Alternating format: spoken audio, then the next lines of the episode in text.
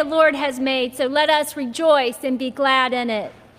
Good morning, good friends, and welcome to worship here at Selwyn Avenue Presbyterian Church on this Martin Luther King Jr. weekend. Before we begin with worship, I'm glad to share a few announcements with you and encourage you to find additional information on our Selwyn Avenue Presbyterian Church website or in our church notes, which can be found um, also on the website, but I think in the Facebook chat as well.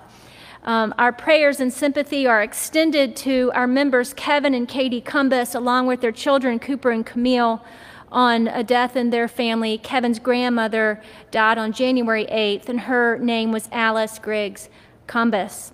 We continue to reach out to all of you and hope that you are also in communications with us as we pray for you and our concern for you and your well being and the, the well being of your loved ones, especially um, in light of the COVID 19 virus. Please stay in touch with us and let us know how we can pray for you and support you during these long weeks and months. If you are a member of Selwyn Avenue, please know that we have entered a season of nominations uh, for our leadership of the church, our session. Uh, if you know of someone who you feel would be a good leader and it's timely for them, uh, we encourage you to access the nominations forms both on our website and in the chat feed this morning so that the nominating committee can begin their good work of discernment for the upcoming year.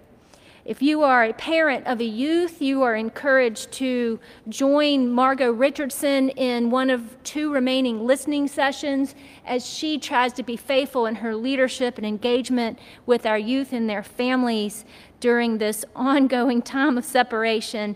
Your voice and your guidance to her is very, very important. Also, now is the time for us to sign our youth up for the trips that hopefully will be happening this summer as you know, um, time away with our fellow youth is a time where they build important relationships that last them all year round. So, ASP, Montreat, and the middle school cross program, please contact Margot for more on that. We are grateful for your continued stewardship uh, in 2020, and we are now able to look ahead to 2021 with great hope and gratitude. So, for those of you who have been generous and faithful in your stewardship, thank you. We are 22 pledges away from our 2021 goal of 130 pledges. I think that's everything you need to hear from me, uh, but please know that we're glad you're with us, and we look forward to worshiping, worshiping with you now.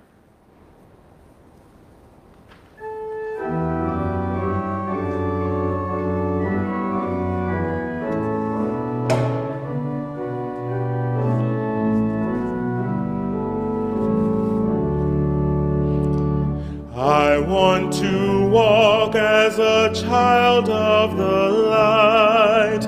I want to follow Jesus. God set the stars to give light to the world. The start of my life is Jesus.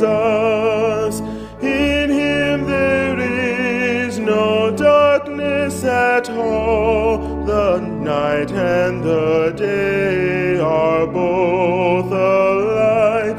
The Lamb is the light of the city of God. Shine in my heart, Lord Jesus.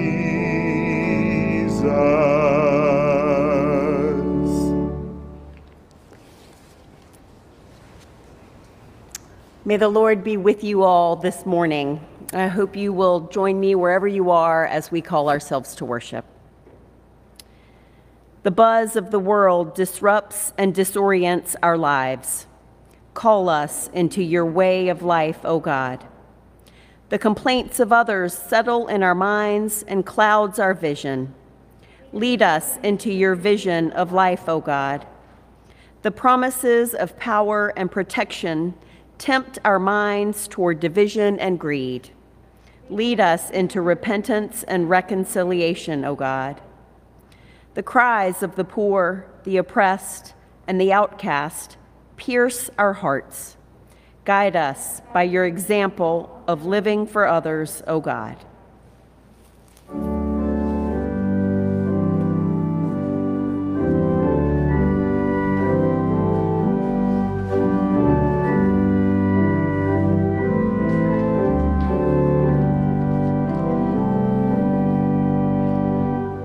I, the Lord of sea and sky, I have heard my people cry, all who dwell in dark and sin, my hand will save.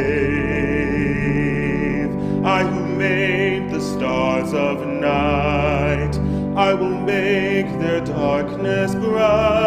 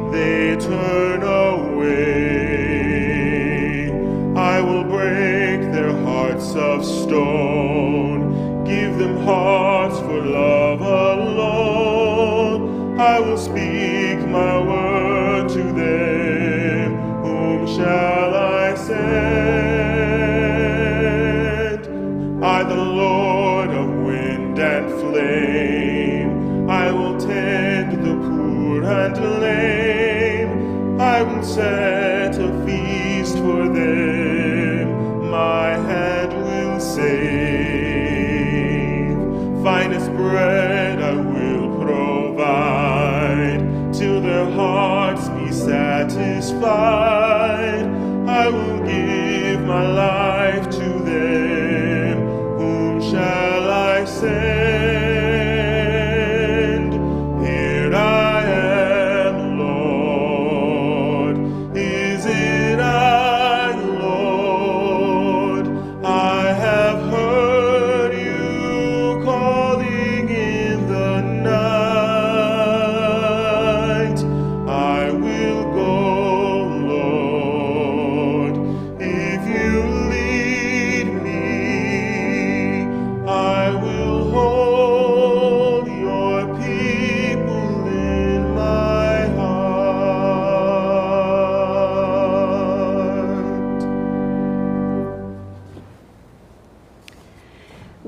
Fall short of God's glory and who we were created to be. Yet we have a God who knows our shortcomings, who knows how we have fallen short, and yet who forgives us and loves us anyway. In that bold confidence, let us confess together our sin using the prayer of confession in our bulletin. God, you know us better than we know ourselves. You know our thoughts, our weaknesses, our motivations, our sins. We have been tempted to lash out, to seize control, to escape reality, to hide, to hoard, to give up. And you still love us.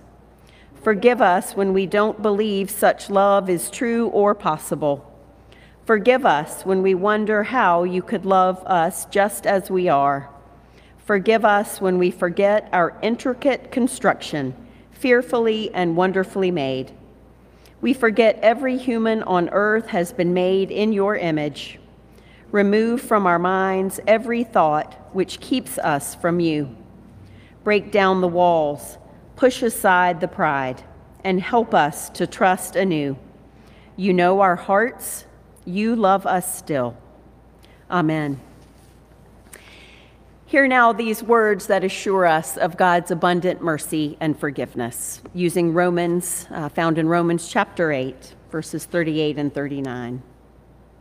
For I am convinced that neither life, nor death, nor angels, nor rulers, nor things present, nor things to come, nor powers, nor height, nor depth, nor anything else in all creation will be able to separate us from the love of God in Christ Jesus our Lord. Friends, believe the good news of the gospel. In Jesus Christ, we are forgiven.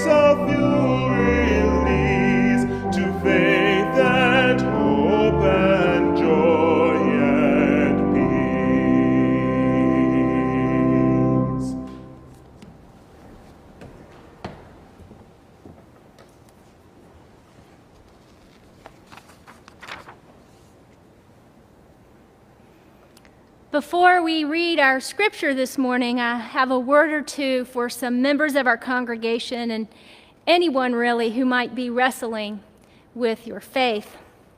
I know some eighth graders in confirmation might be wrestling with the idea of joining our church, but wrestling is a sign of faith, and Selwyn puts a lot of thought and energy behind our support of you and your family as you explore what it means to be a Christian. I want to apologize if there have been years when we took your presence for granted. Maybe we didn't know how to talk about God and faith in a way that seemed to make sense.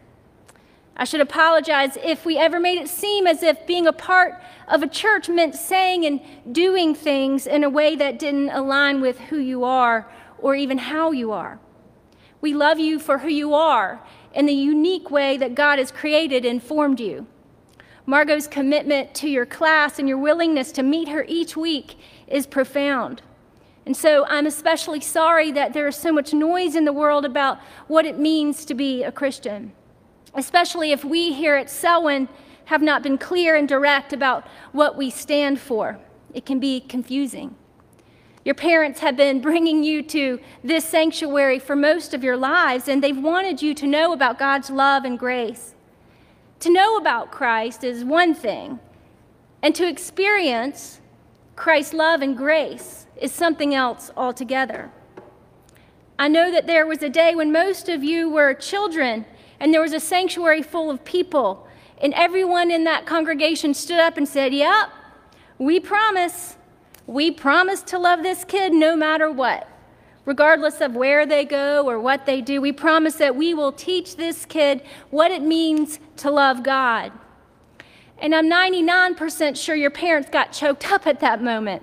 Yes, you belong to us. Yes, you are beloved. Back in the day, if you needed to hear about God's promises, we could talk to you about Noah and the ark and the animals and the rainbows, and you were good to go. Afraid to do something brave? David and Goliath. Every year we talked about baby Jesus, the shepherds, and Mary and Joseph. At some point, you took communion and spit that little wafer in your mom's hand, and we explained who and why Jesus had to die. If you asked where we came from, Adam and Eve usually did the trick. Now, well, things have gotten more complicated. We know it, and you know it. Things are no longer black and white or so simple. Adults are hypocritical. We say one thing and we do another. We exclude and judge people. Sometimes we're all talk and no action. We know it and you know it. Things have been stressful this year. We've been isolated and separated. We've been wearing masks for 10 months.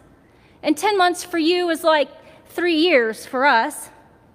The news sounds scary. Our state and national leaders seem to fight more than they seem to lead. You have the story of Martin Luther King Jr. You've learned about his prophetic, nonviolent leadership in your school, and yet there have been too many shootings, too many deaths, too much suffering, grief, hatred, violence, anxiety. You are all fully aware. At this point, your parents are wondering why I'm even speaking to you because you don't use Facebook and you're probably still asleep. but what does it mean for you to claim Jesus Christ as your Lord and Savior in the midst of all of this? Is our faith challenged without the benefit of intimate conversations, in person worship, and trusted partners along the journey? The Gospel of Mark is known to be the earliest written of the four. It packs a strong theological punch. And while our winter preaching series is entitled Walking with Jesus, I might suggest you lace up a pair of sneakers. From the Jordan River to the wilderness wasteland to the shores of the Lake of Galilee to a synagogue in Capernaum, no matter where he goes, we find Jesus proclaiming some very good news for those who are oppressed and we are still in the very first chapter of the book. This morning, we're turning to chapter one. I've asked Ivy, with his amazing radio voice, to read the voice of Jesus. Listen to these verses 12 through 28. And the Spirit immediately drove him out into the wilderness. He was in the wilderness 40 days, tempted by Satan, and he was with the wild beasts and the angels waited on him. Now, after John was arrested, Jesus came to Galilee proclaiming the good news of God and saying, The time is fulfilled, and the kingdom of God has come near. Repent and believe in the good news. As Jesus passed along the Sea of Galilee, he saw Simon and his brother Andrew casting a net into the sea, for they were fishermen. And Jesus said to them, Follow me and I will make you fish for people. And immediately they left their nets and followed him. As they went a little farther, he saw James, son of Zebedee, and his brother John, who were in their boat mending their nets. Immediately he called them, and they left their father Zebedee in the boat with the hired men and followed him. They went to Capernaum. And when the Sabbath came, he entered the synagogue and taught. They were astounded at his teaching for he taught them as one having authority and not as the scribes. Just then, there in the synagogue, a man with an unclean spirit, and he cried out, What have you to do with us, Jesus of Nazareth? Have you come to destroy us? I know who you are, the Holy One of God. But Jesus rebuked him, saying, Be silent and come out of him. And the unclean spirit, convulsing him and crying with a loud voice came out of him. They were all amazed, and they kept on asking one another, What is this? A new teaching with authority? He commands even the unclean spirits, and they obey him. At once, his fame began to spread throughout the surrounding region of Galilee. This is the word of God for the people of God. Thanks be to God. So remember the day do you remember the day you heard God say yes? Graduation, a new job, a pregnancy test, a marriage, a fresh start, news from a college, a grandchild, first day out of the hospital, a baptism. How is it that Jesus can experience the Spirit of God within him, upon him, around him in one minute? The Spirit descends like a dove, the warmth of the glowing sun dries Jesus' damp skin. He's confident, prepared, capable, confirmed, affirmed, called by name. And be driven out into the barren wasteland by that same Spirit the next. All the expectations, the pressure, What if all of this is not what he thinks it is? What if he fails 40 days, 40 nights, disoriented, disconnected, hungry, isolated? People like you and me, we spend exorbitant amounts of time and effort trying to avoid the wilderness, not to mention our efforts to prevent our young people from wandering out there. And yet, every human at some point, even Jesus, ends up in no man's land, hanging out with the wild beasts. Our prayer is to avoid the wilderness, and yet our hope and our calling is to be equipped when we get there. Perhaps our baptismal faith urges us into these dangerous and uncomfortable places. After all, it was the Spirit who led Jesus out there, not some external force of evil. And Jesus was 100% human. Howard Thurman was a spiritual advisor to Martin Luther King, and in one of his writings, he refers to Oscar Wilde, who puts it this way There is still something incredible in the idea of a young Galilean peasant imagining that he could bear on his own shoulders the burden of the entire world. All that had already been done and suffered, and all that was yet to be done and suffered. The sins of Nero, of Caesar Borgia, of Alexander VI, and of him who was emperor of Rome and the priest of the sun. The sufferings of those whose names are legion and whose dwelling is among the tombs. Oppressed nationalities, factory children, thieves, people in prison, outcasts, those who are dumb under oppression, and whose silence is heard only of God. And Jesus was not merely imagining this, but he actually was achieving it. So that at the present moment, all who come in contact with his personality, even though they may not bow to his altar or kneel before his priest, in some way find the ugliness of their sin is taken away and the beauty of their sorrow is revealed to them. Can you imagine coming to terms with a calling such as this? The mission, the overwhelming weight of it all. Fred Craddock says the church is forged in the wilderness, that something happens out there, there that can't happen anywhere else. I mean, we are capable enough, aren't we? But our strength, our intelligence, our creativity, and power are of little consequence out in the desert. Out there, we are reminded who's really in charge, and it ain't us. Everything and everyone Jesus relied on to stay on track had disappeared. And that is when things get really tricky. When we find ourselves separated from God and one another, which I suspect has been a reality for most of us over these last months. When it comes to temptation, you can forget the red costume and the horns and the tail because the devil is a companion in our chaos. The devil is reasonable and understanding under the circumstances. I'm pretty sure I dated him in college. But either way, the circumstances are never good when we're in the wilderness. Jesus was lonely, and so they walked together. Jesus was hungry, and the devil was sympathetic. Perhaps we are all susceptible to external temptations but the power of temptation is fermented in the empty vessels of our deepest hungers. No matter what, sometimes those of us who align our lives with God's law and the gospel find our wills wrestling with God's will. And for that, temptation is a reality for those of us who seek to be obey, obedient and faithful. Because we are only tempted by that which we are capable of. And most of us are capable of much greater and much more terrible things than we would ever admit. Is it desire or is it love? Is it ambition or is it call? Is it my will or is it God's will?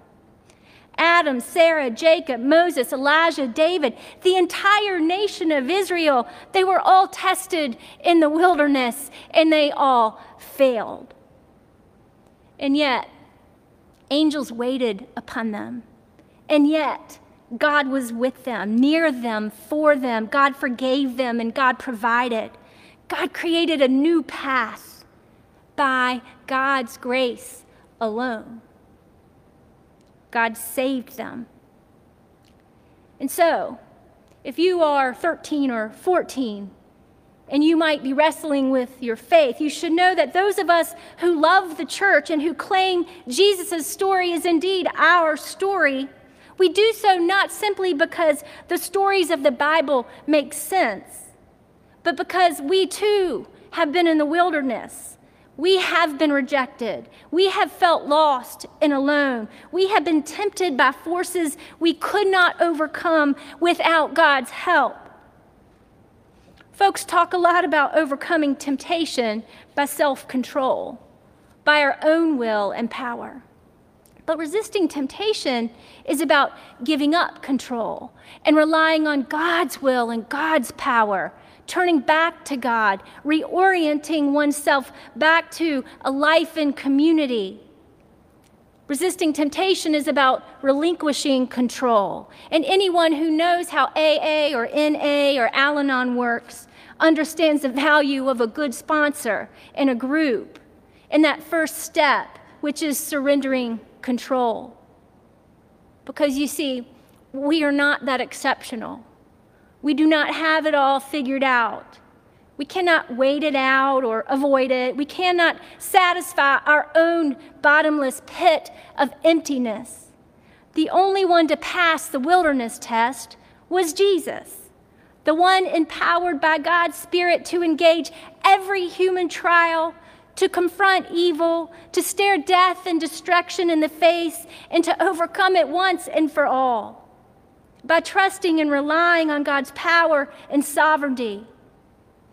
Only then, only then does Jesus turn back. Only then does Jesus rally the troops by speaking and showing and embodying the power of God's love and grace, not by hatred, not by control or coercion, not with guilt or manipulation or violence of any sort, but with the authority of God's holy word. On the Sea of Galilee, follow me and I will make you fish for people. Inside the synagogue, he preached as if he were a prophet. And then he heals a poor man overcome with the violent forces of demons beyond himself. Jesus represents God's kingdom on earth as it is in heaven. You know, when we look back on Martin Luther King's life as if it were a myth from over 60 years ago, we miss the point. We remember the impact of his authority and leadership and what that did for our country because it points us toward a future of hope and equity and peace. Martin Luther King's entire mission hinged on the truth of God's love in Christ Jesus for all people and we're not there yet.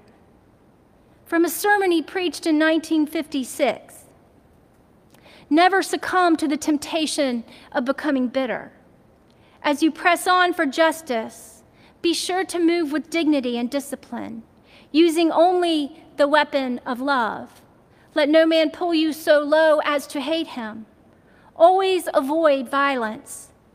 If you succumb to the temptation of using violence in your struggle, Unborn generations will be the recipients of a long and desolate night of bitterness, and your chief legacy to the future will be an endless reign of meaningless chaos.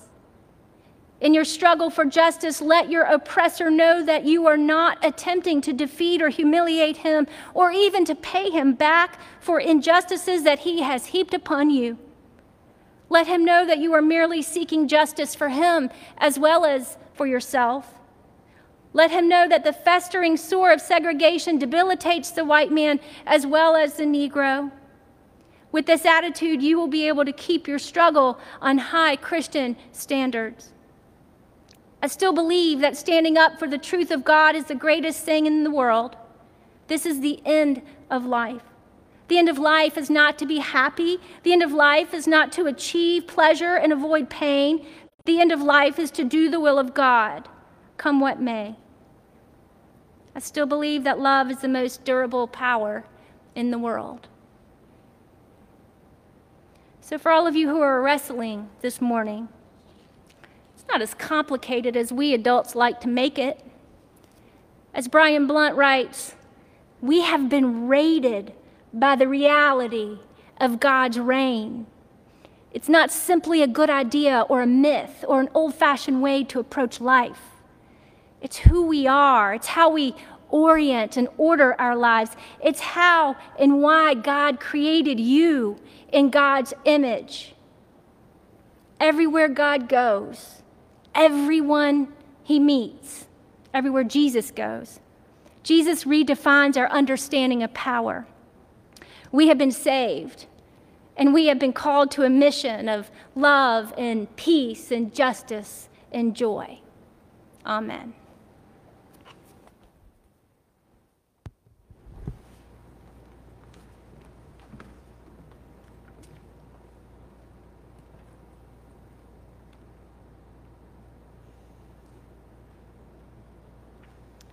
Let us pray. Almighty God, we come to you in the wilderness, and we pray that you might give us courage to face and to name our temptations, and that you might help us direct our lives in obedience to your Spirit.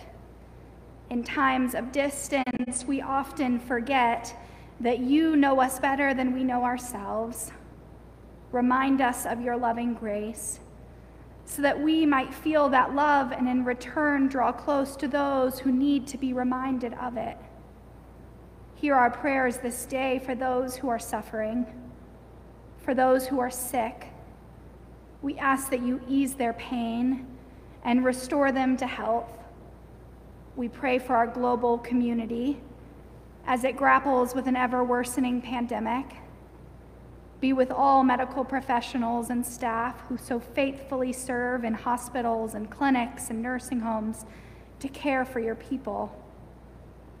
We pray that you would send your spirit of justice to those in positions of leadership so that they can lead wisely and with justice, and so that they may resist all temptation to abuse your power. Grant us all courage so that we might confront the realities that tempt, deform, and deface our world. We pray for change, O God, for bellies to be full and for beds to be warm. We pray for justice and equality and equal opportunities for all, for clean water, for homes. We pray for so much more, O God. Hear now in our hearts our silent prayers that fill us these, this day.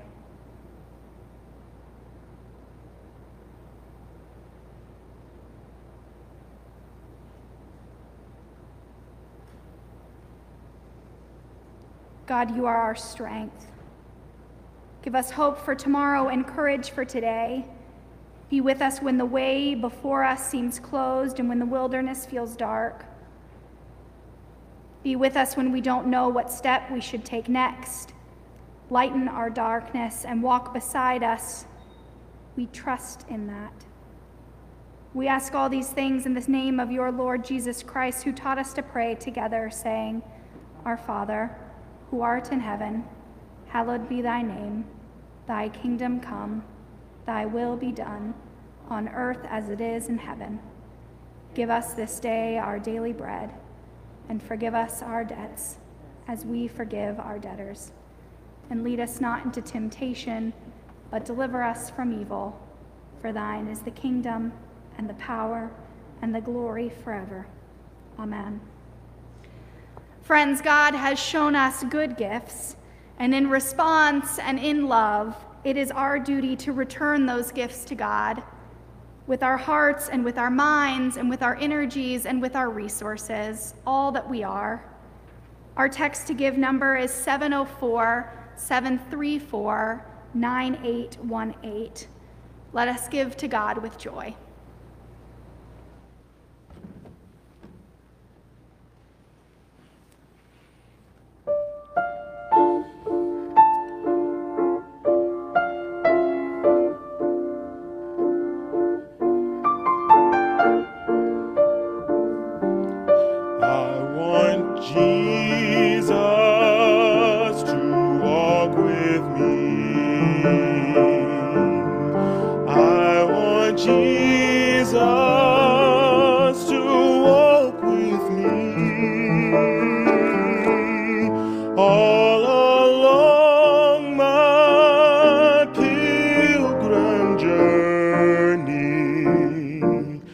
I want Jesus to walk with me.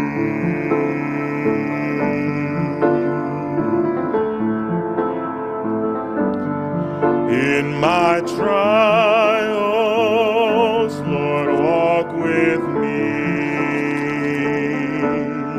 In my trials,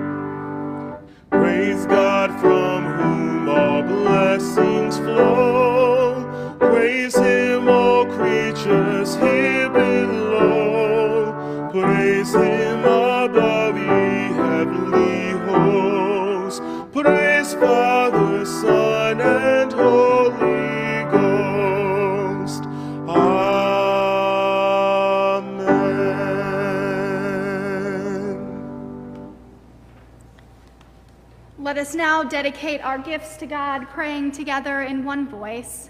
Let us pray. Holy One, giver of life, of strength, perseverance, comfort, and grace, we honor you even with our giving. We have convinced ourselves that we are living in a land of poverty due to the pandemic and the systemic realities that plague our being. But you do provide for us. You do give us everything we need. Perhaps not everything we want, but you are our loving Heavenly Parent, and we trust you for our keeping. Because of this trust, we respond with gratitude, love, joy, and commitment to the fulfillment of your promise to you and your church, because we have faith to give. Thank you for this opportunity to show you how much we honor you. Amen.